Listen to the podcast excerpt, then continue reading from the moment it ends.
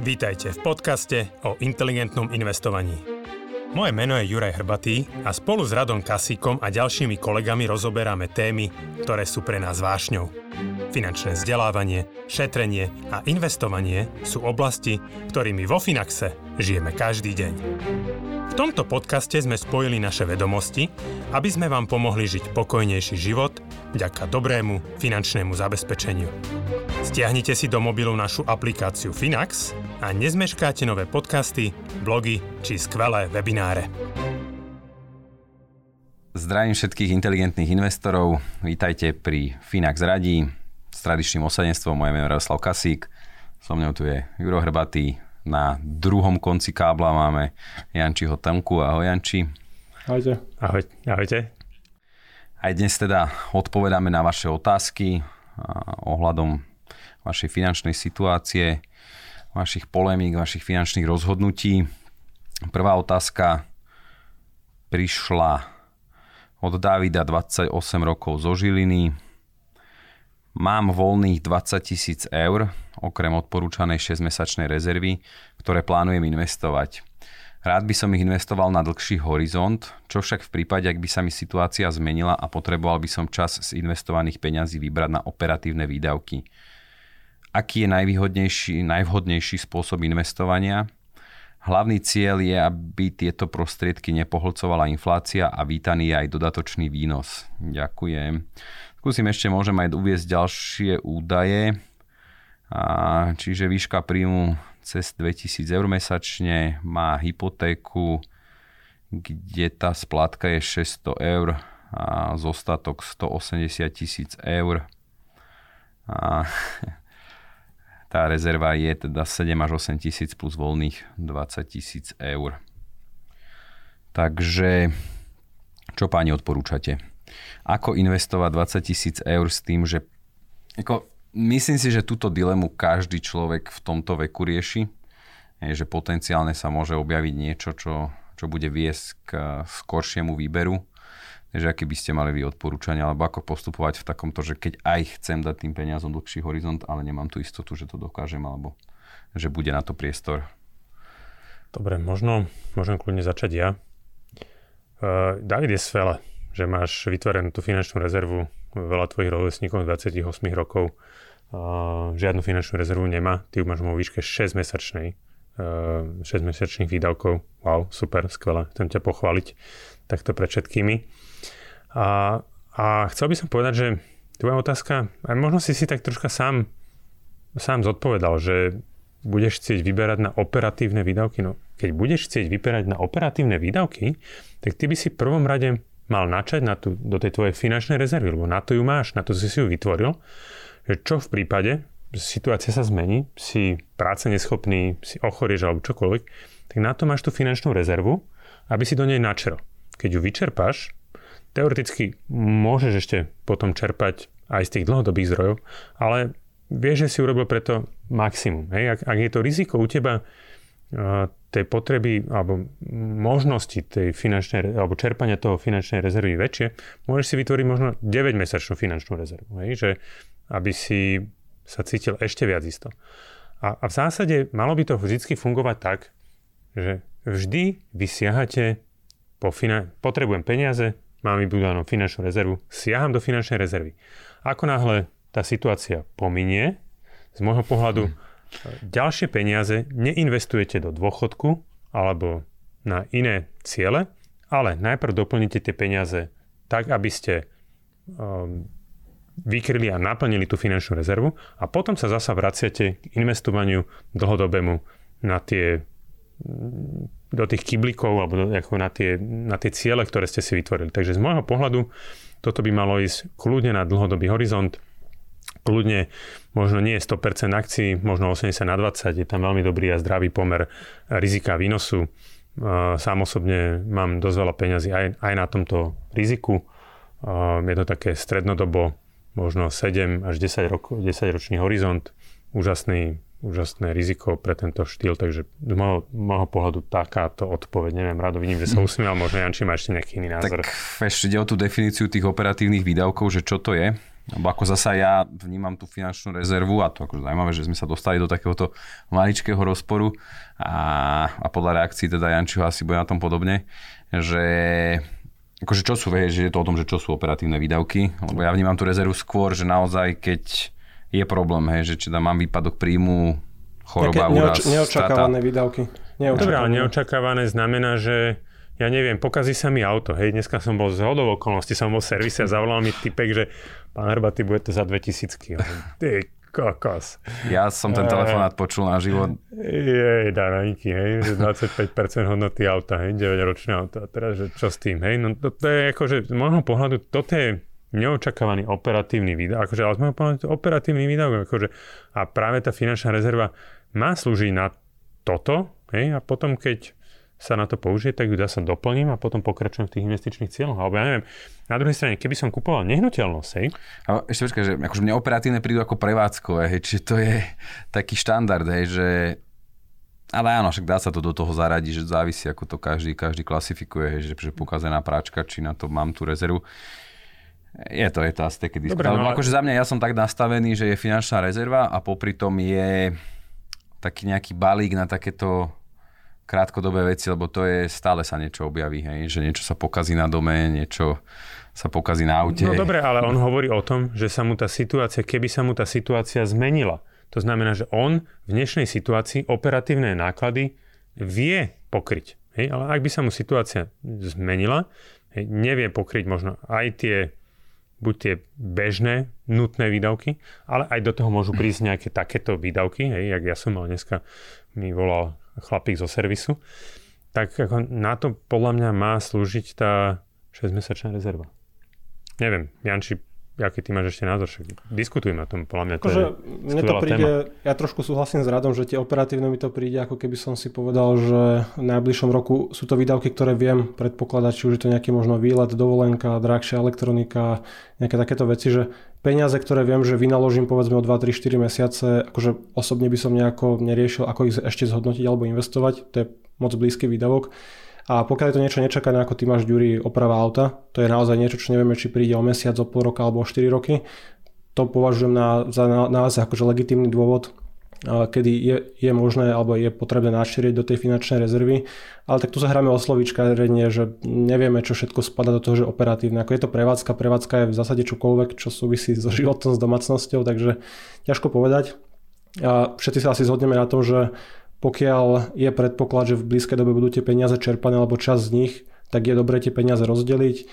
Časť možno dať do nejakého konzervatívneho portfólia, či už nejakú peňaženku alebo presne stratégia 20 na 80, 30, 70, niečo konzervatívne s potenciálom poraziť infláciu na úrovni okolo 2, 3, 4% dlhodobo a väčšinu tých peňazí, možno odhadom 15 tisíc, už je možné investovať aj nejako dlhodobo, kde ten potenciál je dvoj, trojnásobne vyšší ako je inflácia, čiže povedzme 8 až 10% ročne. Čiže rozdeliť peniaze a akože ťažko to nejako úplne vyladiť. Ne, nevieme asi, aké výdavky čakajú každého z nás. Ty si, Ďuri, tiež ráno nevedel, že budeš mať takýto drahý telefonát. No, tak kokos. By si, by si nezdvihol, že? Ja, asi by som nezdvihol. no, čiže akože rozdeliť tie peniaze, nedá sa nájsť úplne akože optimálna cesta, kedy každé euro by bolo zainvestované úplne ideálne, proste život sa deje. A ja všetky investície, ktoré som kedy robil, som si myslel, že naozaj budú dlhodobé, nebudem z nich vyberať. Viackrát som bol nutený vyberať, čiže to sa nedá úplne vyladiť vopred. Aj, čiže ja trošku Marka aj cítim, že tá otázka je smerovala k tomu, že, akoby, že či je to možné potom vlastne to predčasne ukončovať. Aj, čiže je to možné kedykoľvek, tá likvidita tam je. Ri, ako riziko je jedine to riziko, že práve tá investícia nemusí byť v takej kondícii, ako, ako by si želal nie je dodržaný ten investičný horizont.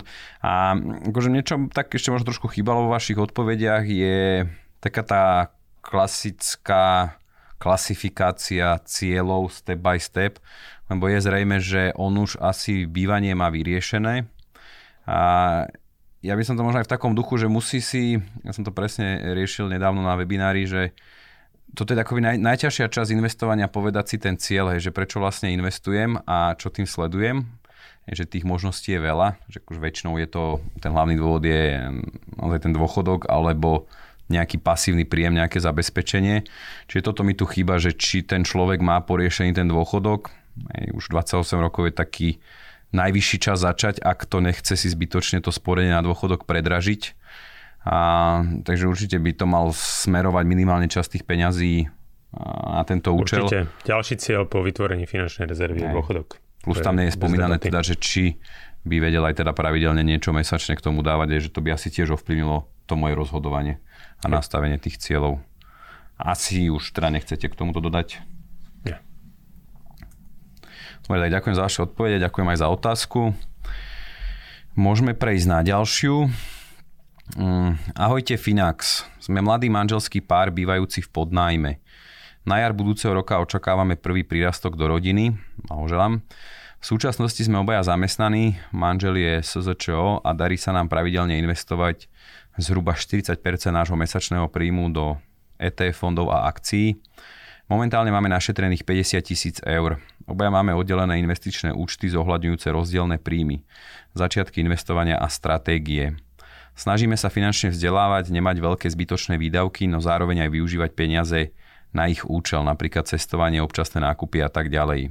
S prichádzajúcim potomkom si uvedomujeme, že naša finančná situácia sa značne zmení budem dostávať materskú, rodičovskú aj otázne, kedy sa vrátim do pracovného kolobehu s patričným príjmom. Možno prídu aj ďalší potomkovia, takže situácia bez pracovného príjmu môže trvať aj pár rokov. Hlavná otázka je, ako sa pripraviť na takúto zmenu. Samozrejme, že sa budeme musieť uskromniť vo výdavkoch na zážitky, no ruka v ruke s dieťaťom prídu aj nové výdavky. Stále chcem investovať, no v podstate neexistujúcim príjmom to je nemožné. Ako navrhujete rozvrhnúť mesačné rodinné investície, aby som nemala pár rokov dieru v investovaní? Mám investovať z manželovej mesačnej investičnej čiastky, po prípade spojiť účty? Horizonte 2 až 5 rokov chceme stavať dom, no nemáme ešte ani definovanú lokalitu. Jeden z hlavných finančných cieľov je dosiahnuť finančnú nezávislosť v 55-ke. Ešte ak možno sú tu nejaké doplňujúce informácie, vek teda 30 rokov, aspoň pani, pani manželky, žijú v Bratislave, ten príjem mesačný spoločný 3500 eur, Tie výdavky sa pohybujú okolo 1800 eur mesačne a finančná rezerva vybudovaná 8 tisíc a plus teda tých 50 tisíc, čo sme spomínali. Takže... Ideš... Môžem začať kľudne. je to určite veľká zmena. Ja už dve deti mám. A jasné, že ten výpadok toho jedného člena rodiny bol určite cítiť. Na druhej strane keď teraz som tak nejakým spôsobom zbavoval sa a snažil som sa popredať všetky deti? tie veci, nie deti, ale všetkých tých kočíkov, detských vecí, ako samozrejme tie, my sme strašne veľa vecí na oblečenie poposúvali, každú, aj, aj sme dostali, hej, takže možno toto je určite cesta uh, Myška, uh, kde napríklad my, viem si predstaviť, že veľmi veľa dokáže mladý manželský pár ušetriť. Hej. Že keď ste sa vydali tou cestou, že chcete dosiahnuť ten fire, tak rozhodne nemusí to byť vôbec nový kočík. Ja som chcel predať zachovalý kočík, vynikajúci 1000 eurový kočík, kočík za, za. Ja som sa nevedel ani za stovku, nakoniec som ho daroval do nejakého domova uh, pre mm, nejaké opustené mám tie, tie single mamičky, uh, kde sa tomu veľmi potešili a čiže ja si strašne veľa rodičov tým deťom má pocit, že potrebuje dopriať to úplne najviac všetko, ale e, nový kočíkom za tisíc eur, alebo či ten, to dieťa má už po nejednom dieťati obnosený kočík za 100 eur, to dieťa nikdy si nebude pamätať na ten kočík, nikdy nebude, ako dôl, preto dieťa je dôležitá tá láska. Tam musíš vyzerať na ulici, vieš. E, áno, ale keď oni, Miška píše, že chcú dosiahnuť fajra, chcú sa s tým nejakým vysporiadať, tak podľa mňa toto je cesta, že hľadať, ako popýtať sa kamarátov, známych, čo máte, hej, že čo si môžeme od vás e, požičať, zobrať, posunúť hej, za oveľa lacnejšie peniaze.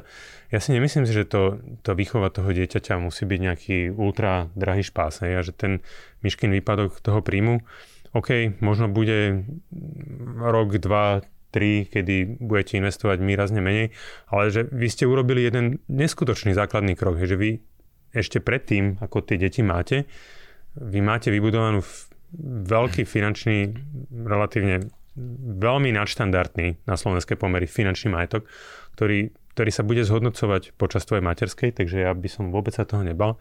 Ja osobne som ani nebol ani z polovice tak ďaleko, ako si ty, Miško. Ja som nemal žiadny finančný majetok vybudovaný, ja som mal všetko rozhádzané. Hej, a išiel som, žil som v tom čase z mesiaca na mesiac, keď sme s manželkou mali malé deti.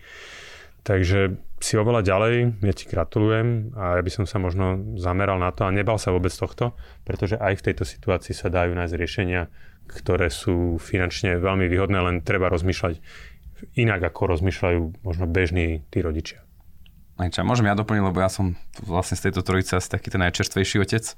Sice sú to už dva roky, čiže mám takú tú najväčšiu skúsenosť a je pravda, že, alebo ja by som tak zhrnul, že tie výdavky tak zásadne nemusia vzrásť, že možno je tam pár vecí na začiatok, ktoré sú také nevyhnutné, ale jak by som to povedal, že akože väčší problém je tá strata príjmu, určite, hej, že pokiaľ je ten človek naučený na nejaký štandard, ale tu pri tých, pri, tých, pri, tých, pri tej miere úspor to si myslím, že bude problém. Zase ono si treba aj uvedomiť, že už s tou rodinou alebo s tým malým dieťaťom zase sa zbavíte iných výdavkov. že práve také tie, tie, takéto žitie by som to nazval. Ale určite moje odporúčanie je, že aj v našom prípade nebolo to až také extrémne, ale gro veci, čo sú aj odporúčané kajtade po nejakých fórach, knižkách sú zbytočné. Všelijaké prebalovacie kútiky a tak ďalej a dá sa úplne bez toho, väčšinou sme to aj tak nevyužili a naozaj ja by som povedal, že my sme aj veľa vecí dostali. Hej, akože vo veľkej miere naozaj aj v našom okolí bolo množstvo, množstvo ľudí so staršími deťmi a že fakt, že tak tesne pred nami. A ja si dovolím tvrdiť, že my sme 50-60% tých vecí, čo sme si zaobstarali, či už kúpov, alebo že len sme to od niekoho dostali, že sme absolútne nepotrebovali, že sme to možno použili raz, dvakrát, trikrát, že skôr to zaplnilo garáž a teraz nevieme čo s tým, takže sa môžeme spojiť a môžeme to posúvať. takže ne, netreba to preháňať a akože nie, nie, nie je to až taký, taký šok, hej, že jediné, vrajme, je tam tá otázka toho výpadku príjmu, ale čak v podstate to je tiež do veľkej miery vykryté, že tá materská je na Slovensku pomerne štedrá, že aspoň tých, ja im to skoro vychádza 8 mesiacov, alebo 7 mesiacov je, je kvázi OK, že potom to už začína byť také trošku citeľnejšie.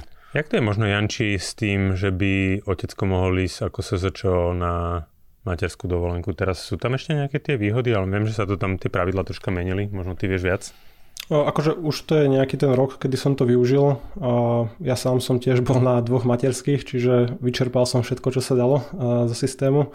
A popri tom presne som mal aktívnu živnosť, takže nebolo tam nejaké obmedzenie. Počítalo sa mi vlastne to percento vlastne ešte z predchádzajúceho platu, keď som mal klasický trvalý pracovný pomer. Myslím si, že teraz to je zase celkom jednoduché získať a čerpať tie peniaze vlastne aj pre, pre otca. Čiže nemusí ten výpadok byť taký veľký. Mne sa dá, že trošku to skomplikovali tým otcom, na, čo, sú, čo sú na pracovnú zmluvu. Tak, že vlastne ale nemôžeš mať súbežne dve, alebo že nejak tam sa to rieši, alebo že ukončenie jednej áno, nová. Áno. Ale pri živnostiach je to stále si myslím, že veľmi využiteľné. Zasa akože väčšinou tá skrz odvody je tá materská nižšia z pravidla, je, že závisí, ako to majú nastavené. Ale však dá sa aj na to pripraviť, aj, že myslieť, myslieť aj na to. Ale však dobrý, dobrý point, Jury.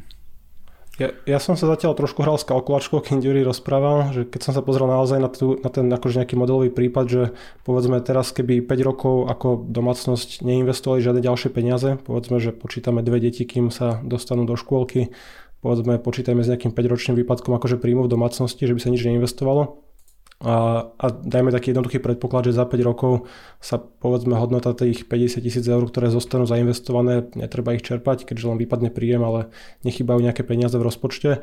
Povedzme, sa zhodnotia akože úplne konzervatívne na 60 tisíc, nevieme, stratégiu, ale tak dajme tomu, že 4% ročne to dá určite. A keď sú zainvestované takto u nás. Čiže povedzme, že kebyže je cieľ dosiahnuť v tej 55 finančnú nezávislosť, tak už počítam potom len skrátený investičný horizont 20 rokov, lebo už dneska má Michala myslím 30 rokov, ako píše, 5 rokov vypadne, čiže zostáva 20. A keď si hodím do našej kalkulačky pre akciové portfólio jednorazovú investíciu 60 tisíc eur, ako keby začínala od tých 5 rokov znovu s tým, že začnú mesačne prispievať nejakú sumu do toho, v dnešnej situácii pri tých dvoch príjmoch dokázali šetriť 40%, čo je myslím viacej ako nejakých 1200-1300 eur. Tak ja som si hodil zjednodušenie 60 tisíc eur jednorázovo a tisícka mesačne potom, keď znovu nabehnú na dva príjmy na 20 rokov, ten priemerný očakávaný výsledok sa pohybuje niekde okolo 850 tisíc eur, čo bohate bude pokrývať pri rente akékoľvek výdavky, keď to očistíme o infláciu keďže dneska tie výdavky nemajú nejaké vysoké. Hej, čiže ten cieľ je dosiahnutelný, to, že na pár rokov vypadne príjem je úplne prirodzené. Tiež som bol dlho jednopríjmová domácnosť a treba si ten život aj užívať, netreba sa vždy ísť na hranu nejako to siliť. A možno ešte k tým výdavkom, ja som s tým prešiel dvakrát pri dvoch deťoch. A áno, sú nejaké výdavky na tie deti, ale zase dosť výdavkov som eliminoval. Človek nemá čas ísť von, človek nemá čas športovať. Jediné, na čo som pomaly minal, minal peniaze, boli nejaké audioknihy a knihy do čítačky, do Kindlu. Čiže mm, akože aj tie osobné sa výdavky... Všetci povedať, že prestali sme chodiť po krčmách potom. A, presne, okľúko povedané, nemíňame na hlúposti, čiže áno, niektoré výdavky stúpnú, niektoré klesnú, ale nemusí to byť akože nejaké obdobie, kedy to všetko stojí dvoj, troj, štvornásobne, pokiaľ človek naozaj nechce mať to, čo každý ostatný na Instagrame a a tak ďalej. Čiže nemusí to byť výrazne drahšie a to, že sa na chvíľku zastaví šetrenie, to úplne v poriadku, akože tie ciele budú stále dosiahnuté a pokiaľ dneska e, vlastne dokážu takto šetriť, toľko to odkladať, majú veľmi nadpriemerný príjem, očividne vedia, čo robia, sú šikovní, vedia si ten príjem zabezpečiť, takže nemyslím si, že tam bude žiadny finančný problém, aj keď chvíľku budú zarábať menej alebo nebudú šetriť, investovať. OK, asi, asi všetko. Uh... Čiže ja, ja ďakujem aj za otázku, ďakujem za vaše odpovede. Opäť sme teda a, čas vyčerpali, taký trošku rozkecanejší, že nám to trvá, trvá teraz nejak v poslednej dobe dlhšie odpovedať jednu otázku, ale však nevadí, mm, kým, to je, kým to je k veci. Takže vám ďakujem veľmi pekne páni, ďakujem našim fanúšikom, našim sledovateľom, poslucháčom. Určite budeme radi, pokiaľ naďalej sa nebudete hambiť a budete chcieť rozobrať aj takto verejne vašu životnú finančnú situáciu a počuť na názor. Čiže bez okolkov nám otázky naďalej zasielajte. Ďakujem veľmi pekne a do skorého videnia a do počutia. Dovidenia, do počutia. Do počutia.